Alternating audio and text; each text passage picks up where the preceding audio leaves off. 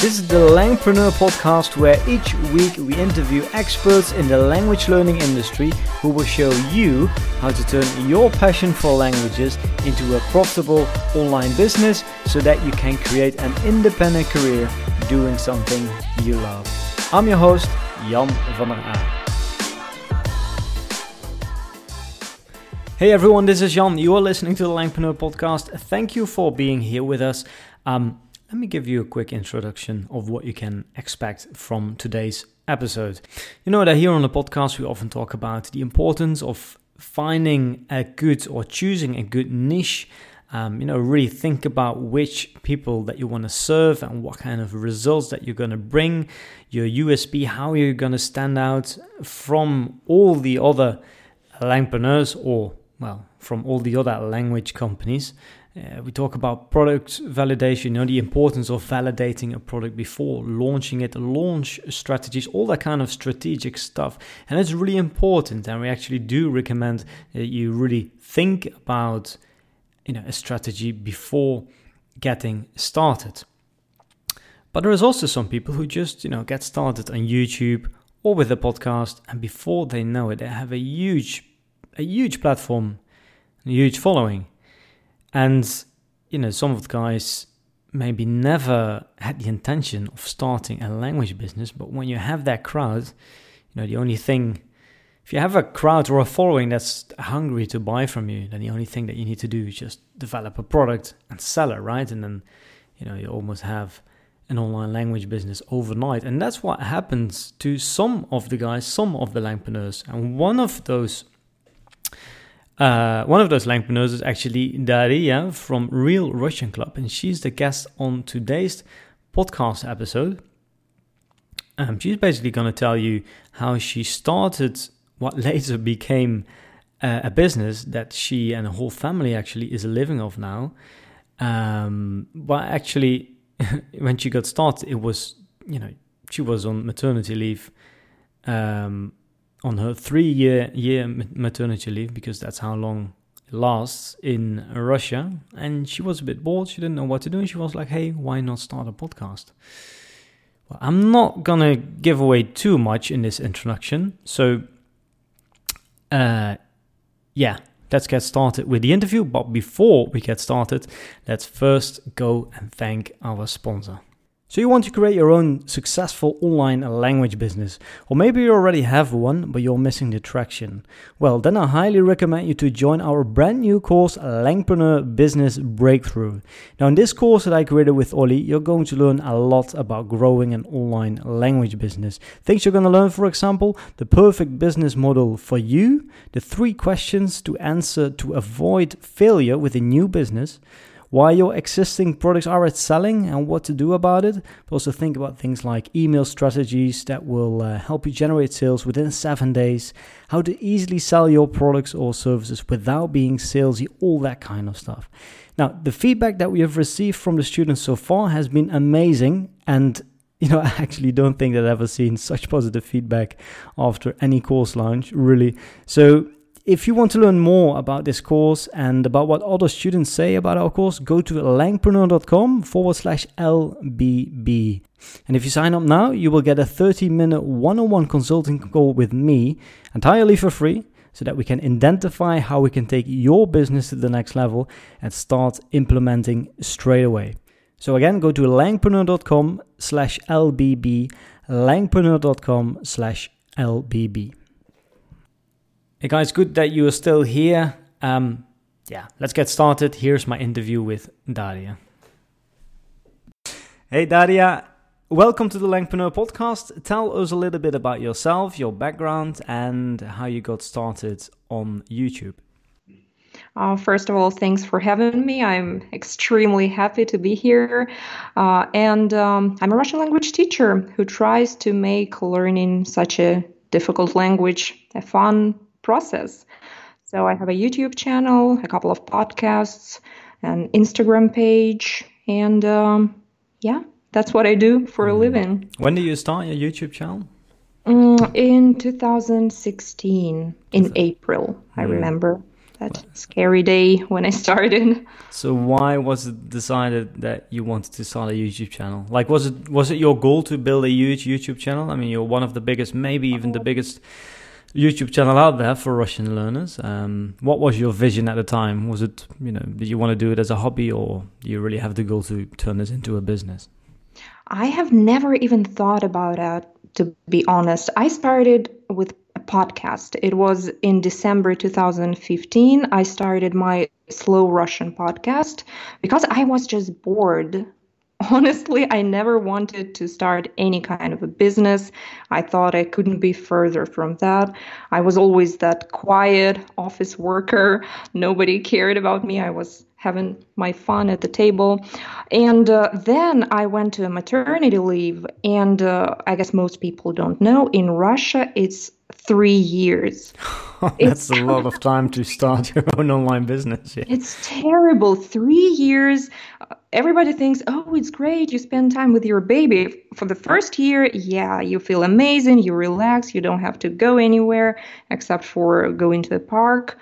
But then on the second year, you start getting crazy. You are bored as hell. And you are so, what's the word, degrading, right? Is it the same in English? Like um, when you get um, stupid. I'm not. I'm not even sure.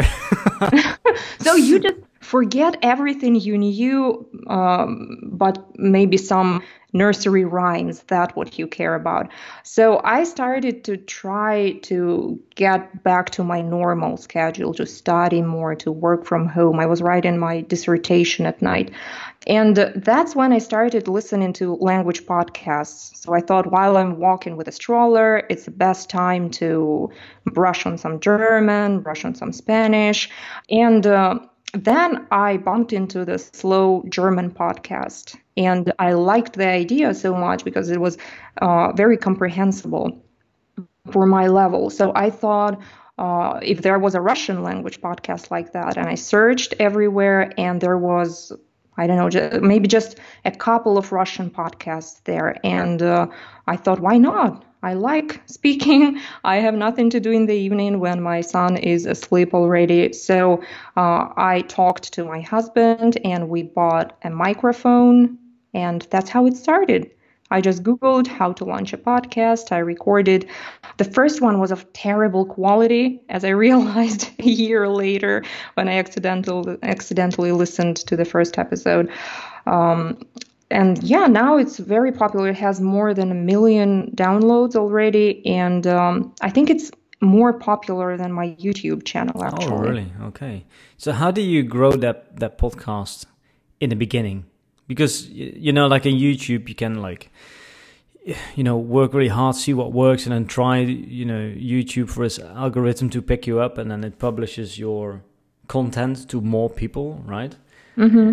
How how did you manage to grow the audience for a podcast? Was it just consistency? Was it appearing on other people's podcasts? Or was it just, you just got started and for some reason you got traction? Well, it, it was nothing, nothing of that.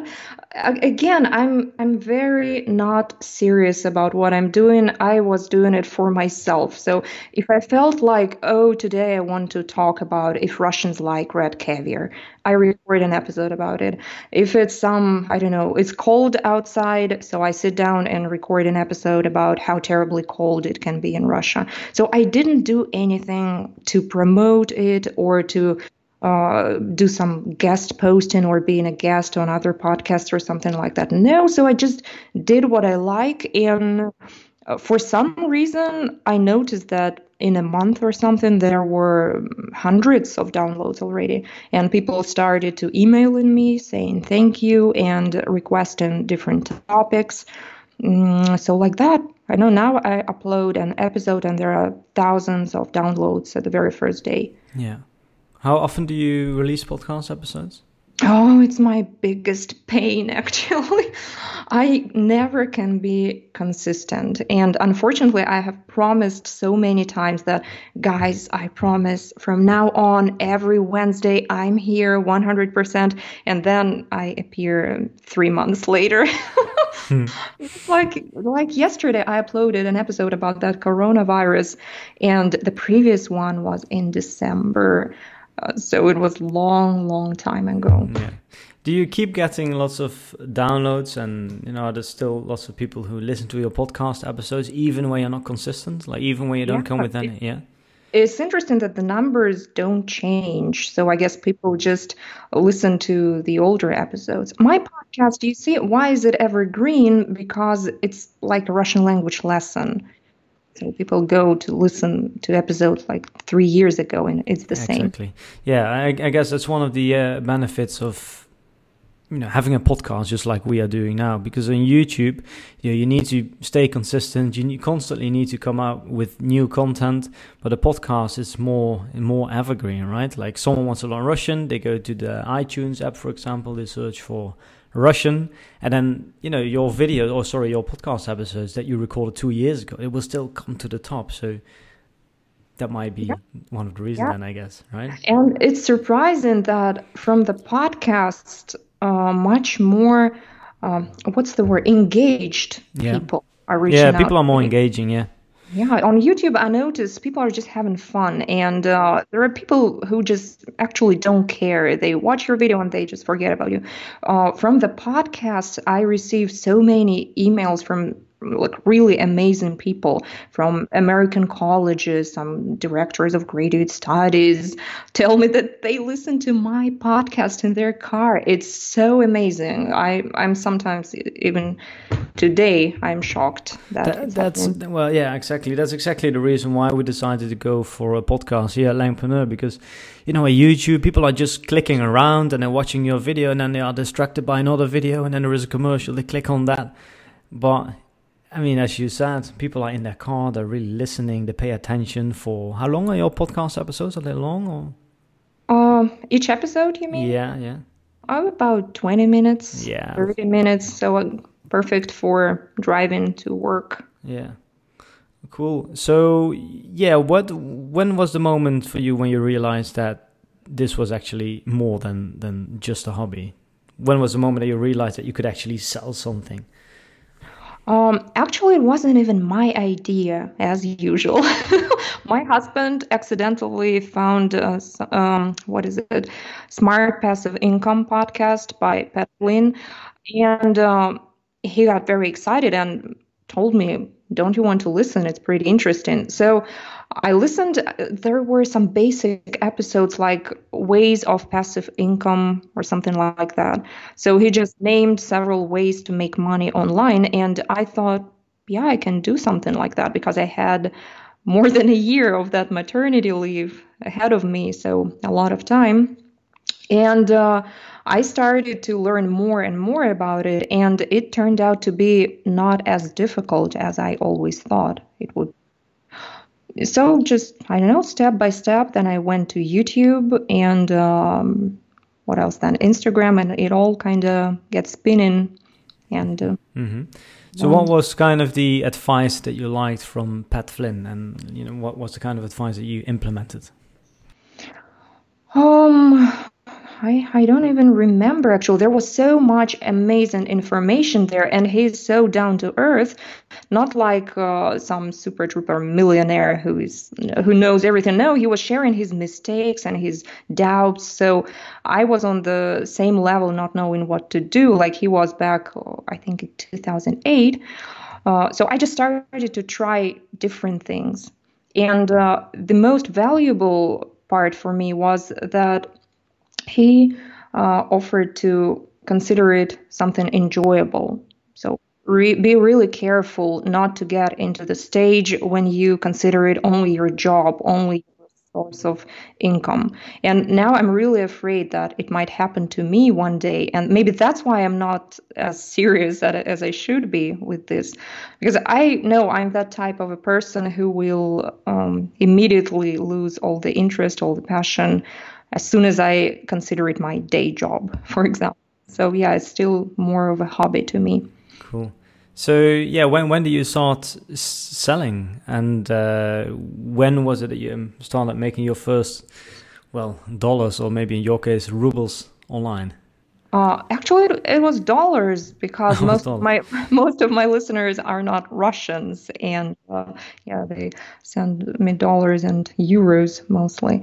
Uh, my first money uh, were coming or was coming. Yeah, money is singular. Money was coming. Yeah, a little grammatical. Remember a minute.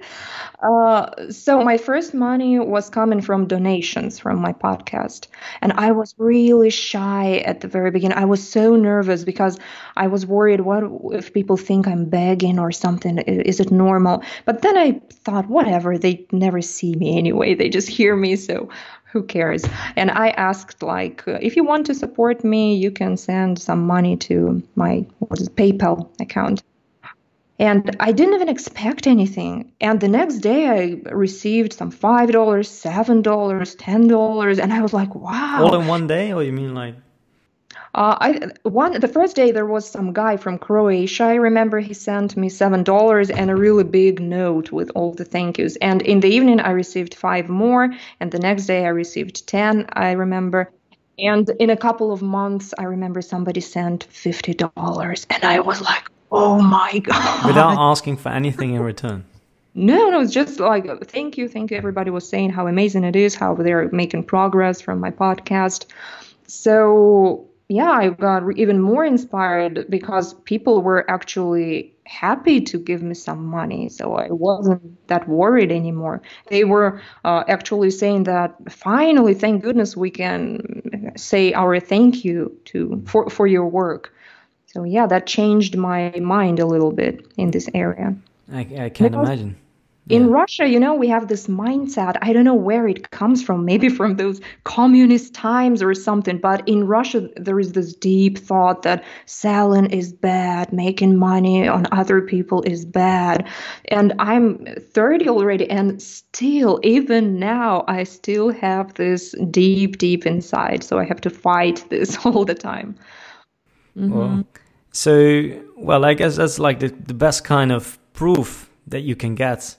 That is actually good or that is actually helpful to sell stuff online, right? I mean, if people are sending you money without asking anything in return, that's like Absolutely. Real validation that, that you're doing something useful that people want to pay for, but even with, without having a product. So yeah, what was what was next? I mean, creating a product or like what were people asking for at that stage? Like how did you how did you move forward from, from then? Uh, my first product was actually it's, it's still one of the most popular of my products. It's the simple P D F with no illustrations, really nothing there. It's six hundred Russian phrases for everyday life. It's on Amazon now. It's uh, on my website, and uh, I guess it's the only product that is bought every single day. Some of the products there can be some pauses. And so on, but this book, it's just every day. Um, it was pretty easy to do technically because I am terrible with all those you know, software. I'm really bad at that. And I never thought about hiring something. I'm really scared of that. So together with my husband, we just made this P D F. And um, I think my brother made a cover because he's a designer, and that's it. I learned, I just Googled how to put some product on your website. So I had to Google every single step. I had no idea how to do it, how to run a website, how to make the payments, especially in Russia, because Russia doesn't work with uh, different services like Stripe to proceed uh, payments.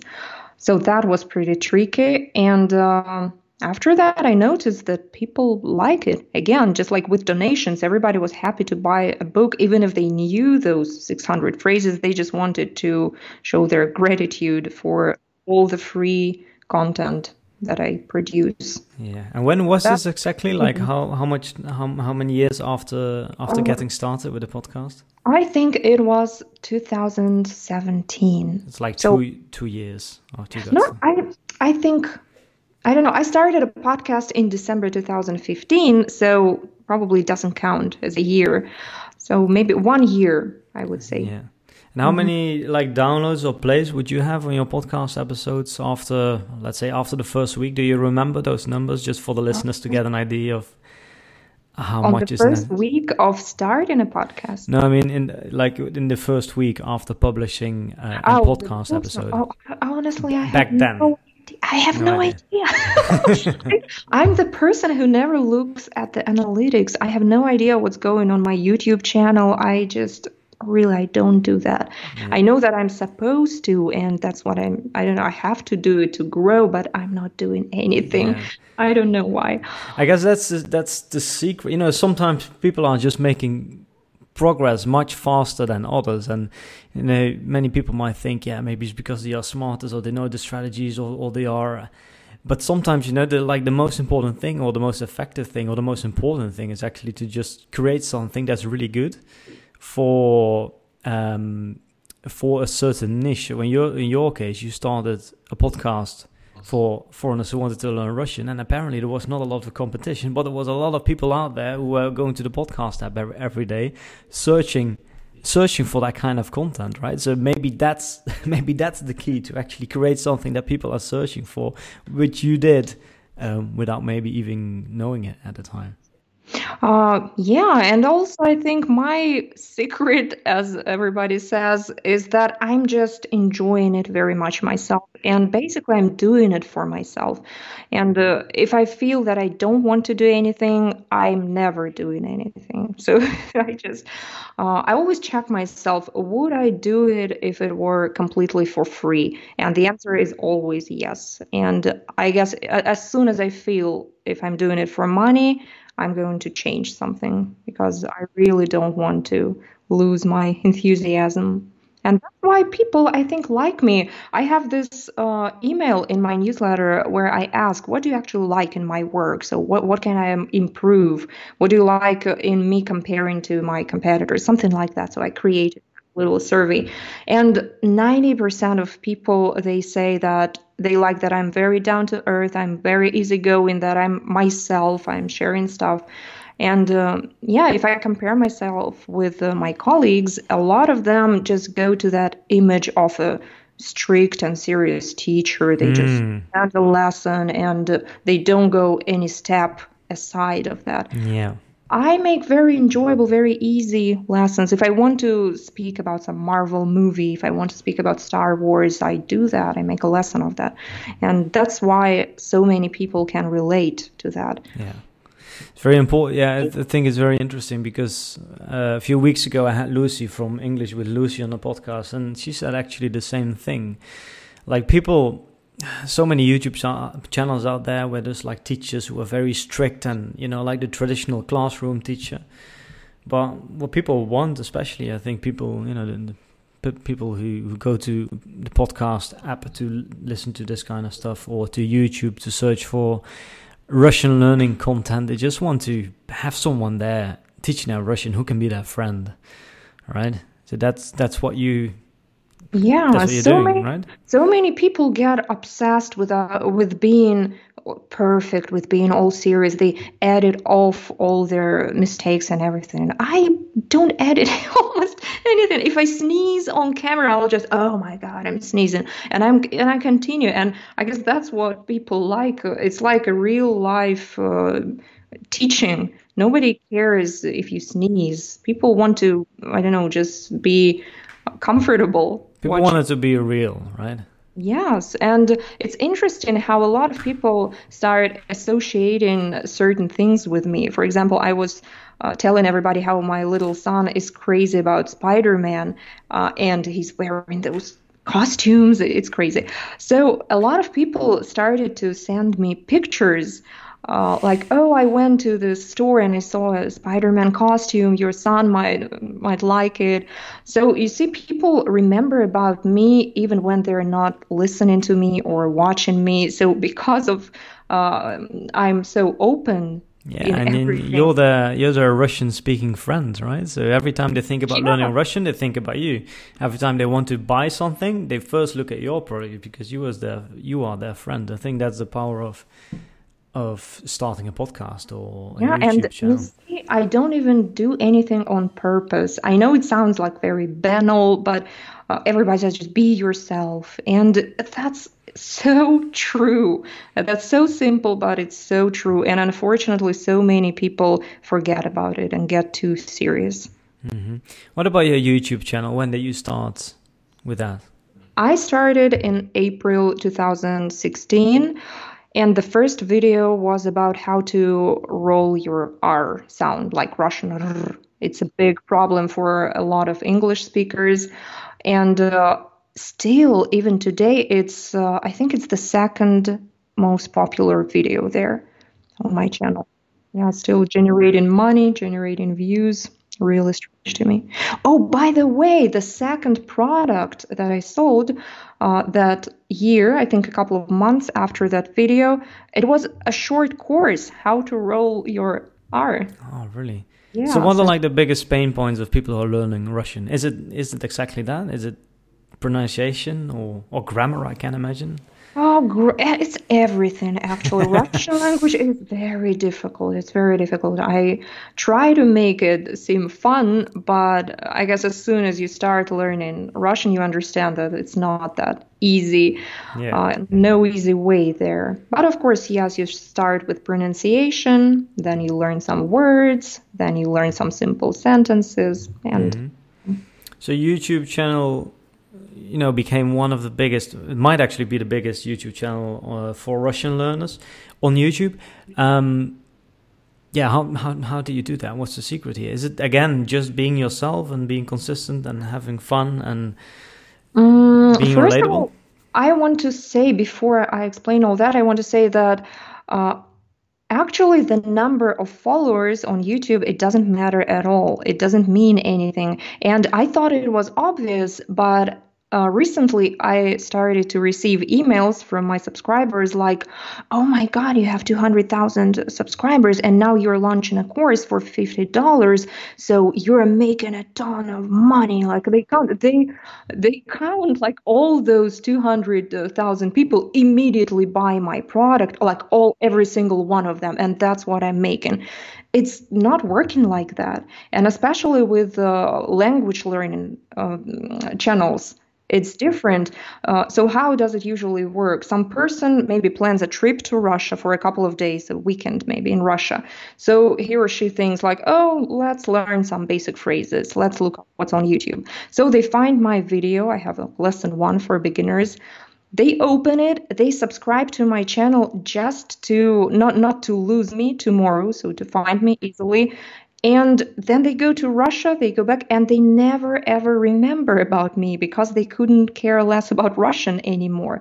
But they stay there as my subscribers. So it's not like all those subscribers, like a channel has a million of followers. It doesn't mean that you upload a video there and uh, a million of views immediately. No, maybe some videos have a thousand of views, some videos have ten thousand, some of them have a couple of millions.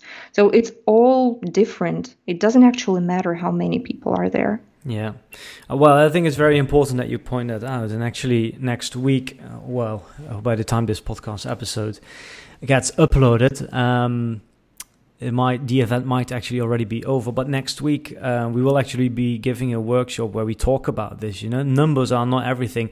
Having a YouTube channel with a thousand followers or a million followers doesn't mean that you have a business. It's really, the tricky is to find the right kind of people who are interested in, in buying the solution yeah, that exactly. you are offering, right? So what would you say, like the people who listen to your podcast, are they more likely to convert into into buyers? Do, do you know that? Or like who is your... Yes, absolutely. When I make some announcement on my podcast, I see uh, much larger numbers in sales. For example, when I sell some course on YouTube and there are about ten thousand views, I don't know, maybe ten people would buy. So it's very low conversion rate there. And it's understandable. People come there to be entertained. They don't want to go off YouTube to give their credit card, to buy anything. They'll just click on the next video. So on the podcast, people are much more engaged. Yeah. And at the same time, it's an op- also an opportunity. I mean, the YouTube channel is also an opportunity to send people to the podcast, right? Is that something that you're trying or not necessarily? Uh, it's in general, I guess it's like free advertisement. Yeah. So you're there, and next time maybe when this the same person who was being entertained on YouTube, maybe a week later sitting having breakfast, he will think, oh, I want to study Russian seriously. So where do I get some courses? And he remembers that, oh, there is Daria. I'll go look it up. Yeah. So, yeah. So how do you divide your time? Like how many YouTube videos do you make? What's like the balance of working on YouTube, working on the podcast? How do you divide your time? Uh, again, I'm not consistent. I know that it's better to upload a certain day, certain time to do some research, like when it's the most views. But again, like yesterday, I sat down like, oh, let's record a video. That that's it. Uh, sometimes I don't do anything for a couple of months at all. It, it was terrible, actually. And but interesting, the amount of money never changes now anymore. So it kind of, with YouTube, what's great, it doesn't matter if you are active or not, because old videos generate the most income. Mm-hmm. From so AdSense. Some videos from the previous year, they bring much more money uh, comparing to what I am uploading now. Yeah. And you are monetizing your YouTube videos through AdSense? Yeah, that sounds. I have a lot of offers uh, about uh, what what is it like product placement or how do you call it, or just advertisement. Yeah. I'm not sure about vocabulary. Sponsorships? Maybe like pe- people want me to, to name promote that their product. Yeah, sponsorships, I guess. Mm-hmm. But I always refuse because again, I just I can't recommend anything if I haven't tried it myself, and most of the times I'm just too lazy to try anything and to check if it's actually good. So yeah, mostly YouTube, it's AdSense. Mm-hmm. And it's interesting that I think the one video brings more money. No, it brings about sixty percent of all of the income. all the income that comes through yeah. YouTube. I'm not making that much, actually. I made on, uh, I'm a, can I say? Yeah, well, I think our listeners would love to, would love it's, to know. It's not, it's not that much. I make about, I think, thirteen hundred uh, on AdSense. Yeah. It's like for Russian listeners, it's one thousand three hundred. That's how we say it. Yeah, one thousand three hundred, what, do- dollars per month? Oh, do- dollars, yes, per month. And uh, it's enough to cover rent, to cover kindergarten. And what's great, I'm saying it's absolutely passive. It's yeah. one hundred percent passive. I'm not doing anything for that anymore. And I've checked, uh, like three months I wasn't doing anything, and it was actually even bigger in money. Mm-hmm.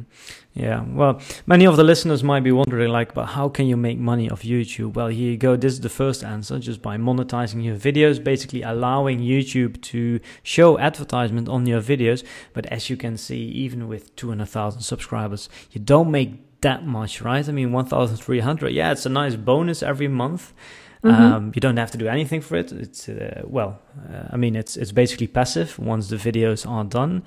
Um, no, no, no, but wait a second. You need to understand that in Russia, by the way, this is a very good money. Yeah, very yeah, good. I guess also especially in small towns. For example, if some Russian teacher is listening and they're living in some small town, not in Moscow, not in Petersburg, the average salary there would be like two hundred dollars yeah. for your day job. So yeah. if you're making a thousand from YouTube, it's a really, really good money. Yeah. So yeah, it might be different for Europe and uh, America, but for yeah. Russians, it might be a really good source of income. And how does that revenue compare to the revenue from courses? Uh, of course, the major income comes from selling the courses and mostly from my email list. There are about fifteen thousand uh, people on my email list. So when I launch some product, um, people buy it, and um, it helps to gain some money in advance for maybe some bad days when I'm super lazy and not mm. doing anything. So tell us a little bit about, about that email marketing. How does it work and why is email list so important? Uh, I'm not even sure it's working that well now, but I don't know, maybe I'm doing something wrong. It worked much better a couple of years ago. Uh, I learned about it from Pat Flynn again. Thank him very much, amazing guy. Uh, and uh, he said, start it immediately. Like, don't wait another week, start now. So I started with MailChimp first. It was free, but it was free up until some five hundred subscribers. Yeah, five hundred, or something. Yeah. Yeah, and uh, then I switched to AWeber, and uh, they allowed to make that um, automated email. Yeah, autom- yeah, autom- yeah, automated email sequences. Yes, yes. So every, I think first three emails go every day, and then like once a week or something, and occasionally I send broad- broadcasts, mm-hmm. like with some announcements. What's going on? So how does it go? People watch your YouTube channel, or the videos on your YouTube channel, or they listen to your podcast. Then they go to your website, and yeah, they what, subscribe. They subscribe, and what, what happens then? Um, then they receive an, some. I try to send some useful materials. So first email, I think it's like all you need to learn Russian. Uh, I send some dictionaries, uh, online resources, podcasts, YouTube channels that they might like. So like a big list of resources. The second email, I, I don't remember, something else, maybe some lesson. The third email, I asked them to tell me what they want from me, actually, what mm. they would like to see, what problem they're having in Russian right now. That's a, that's, that's a good one. I mean, yeah, that's, that's spoiler, important. Spoiler alert, it's just Russian cases. It's Russian cases. ninety-five percent of people respond that it's Russian cases. Wow. And uh, it doesn't make any sense for me to send those emails because I'm not doing a course on Russian cases. Why not? Yeah. ninety-five percent of people tell me, make a course exactly. about... Yeah, you should. I'm not. It, I don't know why. You don't like cases, or you don't know how they work. I mean, that's also very really common. Just, it's so boring. The gr- grammar is so boring, so I'm not even getting into that. Okay. But I know it would bring a lot of money to me. Yeah. But again, I'm not doing it for money, so I'm just doing what I like. Yeah. Or maybe affiliate for sell someone else's case, uh, case course yeah. on cases. Maybe, maybe you're right. And uh, yeah, tell us a little bit about those um, first three years. So you build this following basically, and then after three years, you had to go back to work, right? So how did you? I didn't. Yeah, you, you exactly. I tell didn't. Us. Yes, I was uh, making much more money than I was uh, gaining at my day job, so it didn't make any sense to go back. So you and like in those first three years, you, you only worked on this in the evenings when your son was sleeping, or? Uh, It's no, I don't have like any scheduled hours for that. So if I'm going somewhere and suddenly I'm thinking about some funny story for a lesson, I open my phone and I write it down before I forget it. Or when I'm waiting somewhere in the line or something, I'm just again texting in my phone for the next lesson. And um, sometimes when I'm on the road, I'm answering emails. So it's an, it's a big problem for me actually. So. Uh, on the one hand, it's great, you have so much time, you are completely free, you don't have a work, but on the other hand, you are always in this work mode, like twenty-four hours. Yeah. You never relax, and it's really the downside of it all. Yeah. Well, I know exactly what you mean, but I guess that's uh, that's the thing that we as, you know, entrepreneurs, that's eventually what we are. That's what we, uh, well, that's what we do on autopilot, right? Yeah, so other people, they go from their work at six p.m. and they forget about it until the next morning. Here, you suddenly get some email, somebody has problems, you uh, go to your computer doing something. It's not good. It's bad. Yeah, like when I go on a, on, on a holiday, like some of my friends, they might say, yeah, but you, you, you're, you're always having holidays. Said, man, that's not entirely true. I mean, yeah, it might look no. like, but you know, you're always thinking about new ideas, always testing new things, always thinking about, okay, who am I, who am I going to interview next? It's uh... yes, it's like nonstop. Your brain never relaxes. So I haven't found a solution to that yet, but I hope I will. So what what's next um, for Real Russian Club? Any plans or big ambitions, or you just keep doing what you're doing, you enjoy the process, uh, interact with the audience, and uh, and that's it? Um, or? I guess it's a bad thing to say on the Langpreneur podcast. Say it, we want to know. On the stage when I kind of miss my uh, day job, so I would oh, really? be really glad. I can't say it's a day job. I really miss the higher education atmosphere, like teaching mm. at a college. Mm. And... Um, Since starting in September, I plan to actually become a student again. uh, and get a master's degree. It's, it's a little crazy of me because I already have a P H D, so everybody is thinking I'm retarded doing it for another couple of years. Uh, so yeah, I want to have my master's again, and uh, then I want to find a job in higher education system. So oh, I'll become really? Yeah, and keep doing my simple fun stuff on the side, my YouTube, my podcast. So, so I really want to keep everything as it is now, because I'm not spending that much time on it now. So I'm pretty much capable of combining some studying, yeah. teaching, and doing my online business. How, how much, sorry, yeah. How much time would you say you, you, you work on on Real Russian Club? Sometimes I don't work at all. I know it's terrible, but there are days when I just don't do anything. I don't even open my computer, and sometimes it can be weeks like that. For example, the whole December I spent in Siberia, I didn't do anything, like really at all. And uh, I don't know, a video takes about maybe an hour, it's maximum to make a video. Podcasts about an hour to no I think not an hour maybe yeah okay an hour thirty minutes to record, thirty minutes to edit, maybe to listen it again to check mis- for mistakes, but not much time not much time How do you prepare for your YouTube videos or podcast episodes? Like, do you write a list with bullet points, or you just no get started? never never. I just sit down and record. I don't well. know because my lessons don't, I don't know, they just don't require any preparations, because I sit down and I make a video about how I like the Ocean Master from Aquaman. That's my lesson. I don't need a scenario for that. Um, yeah, so not much time needed for that. So that's why I'm feeling even bored sometimes. Mm-hmm. I know I could uh, could have been working like crazy and making new courses and making more videos, and that would allow me to make much more money than mm-hmm. I'm making now. Yeah. But on the other hand, I understand that I wouldn't enjoy it as much. Yeah. Well, that's very very important to, to, to know what you want, right? I mean, the goal to build a, an online language business is not to build an online language business. It's to make our lives better, right? And, you know, you say you like teaching at university, then, then why not do both? And you can still do all the things because it doesn't take so much time.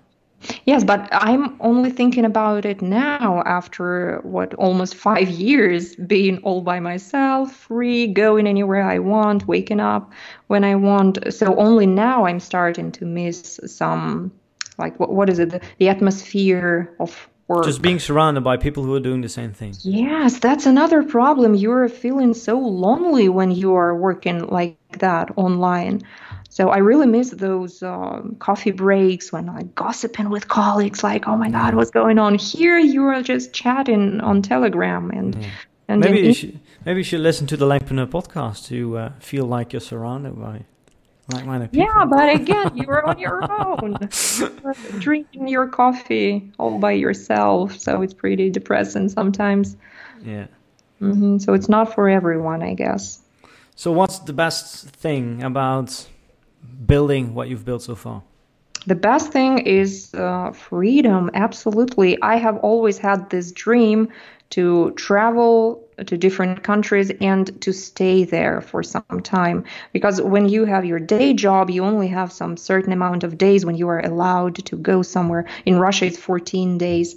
And you always have to kind of connect with your spouse to decide where to go. And when you go on vacation, you are always in a hurry. You're always rushing, like, oh my God, we need to see this, we need to go have a dinner there, we need to do this, this, this. And so you never actually, I don't know, relax yeah. on that vacation. And I always wanted to go and stay and enjoy. And finally this year we were making enough income to just, uh, my husband quit his job. So we just traveled through Europe. We stayed in Greece for thirty days, then in Bulgaria, like fifty meters to the sea. It's, it's just, oh my God, I still can't believe finally I was able to do that. So I think the freedom of going anywhere for the amount of time that you want and not asking somebody else, not asking your boss if you can go, if you cannot go, not being nervous about, oh my God, I should go back there. And so now it's like complete freedom. That's what I love about it. Yeah, I know. If I, but eventually you want to go back to Moscow and teach at the university? Yeah, or... for some time, maybe for some time. Yeah. I think, I don't know, I just, maybe now after being so relaxed, I just forgot everything bad that was there, because there was zero freedom. Yeah. So there you cannot tell about Ocean Master in your class. You have to be that strict, serious teacher there. It's all about finding the balance, right? I mean, many people might see, you know, might, might know about your podcast or might see a YouTube channel and think, whoa, she has figured out everything in life, living the dream. But then eventually once you get there, you start having other problems, right? It's like, whoa, now I have all this freedom. I can go wherever I want. I can, you know, no stress. I can just record a YouTube video whenever I feel like. But then you start missing some of, you know, the, the university yeah, some, environment. Some so things that you never even noticed when you had them. So you never even appreciated having those coffee breaks with your colleagues. But now that you don't have them anymore, suddenly they seem so appealing again after five years. Yeah. Cool. Mm-hmm. Anything else that you want to share with our audience? Like any lessons that you have learned building Real Russian Club as it is now? Oh. The main lesson to me is that you just need to do something. You don't need to talk about it. You don't need to think about it. It's a big problem for Russian people, again, because I know so many amazing, talented teachers who are, every time I see them, like a couple of times a year, they're always like, oh, yeah, great, I'll do it, I'll do it. Then nothing happens. Next time I see them, they are like that again. Oh, I'll just learn this one thing and then I'm started. And five years are flying and nobody is doing that. So it's just, I don't know, a lot of people are pretending to be those perfectionists that they need to, I don't know, finish some courses before they start. Mm. I didn't finish any courses.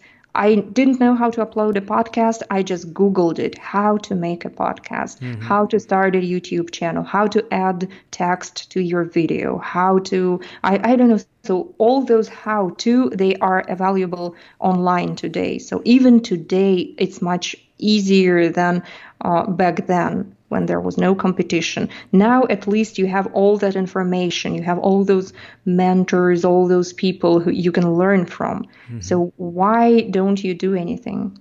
I know maybe in Europe it's different. In Russia, people are just like that. They don't want to do anything. And it's really frustrating to me. Mm. So if somebody thinks about if they are going to do something, if it's not too late in two thousand twenty, do something. That's it. That's it. Do something today. At least Google how to do it and do some small step. It's better than talking and thinking about it constantly. Great. Well, that was a beautiful piece of advice. Um, if people want to learn more about you, what you do, where can they go? I guess they can go to my YouTube. That's where I hang out most. It's Real Russian Club. Pretty easy to remember. Mm-hmm. You also have a website. Is what is it? real russian club dot com? Or? Yes, yes. I have the podcast there, my premium courses. All that stuff is on the website as well. Great. Daria, thank you very much for this interview. And see you next time. Want to learn how you can grow your language business or maybe meet us at one of our upcoming events? Then go to our website, langpreneur dot com. Thanks for listening and see you in the next episode.